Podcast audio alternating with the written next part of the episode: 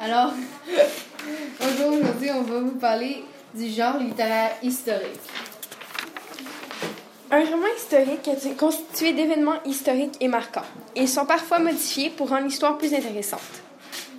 Euh, il faut faire attention de garder un équilibre entre ce qui est vrai et ce qui est fictif.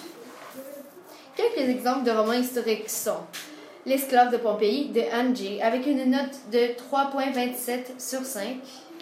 Ou encore Adèle et les noces de la reine Margot de Silène Edgar avec une note de 4.02 sur 5.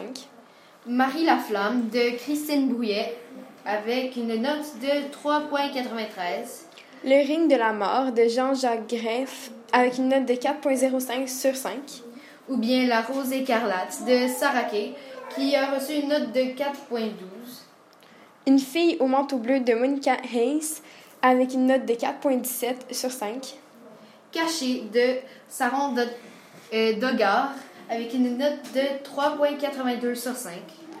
La guerre de Catherine de Julia Billett avec une note de 4.44 sur 5.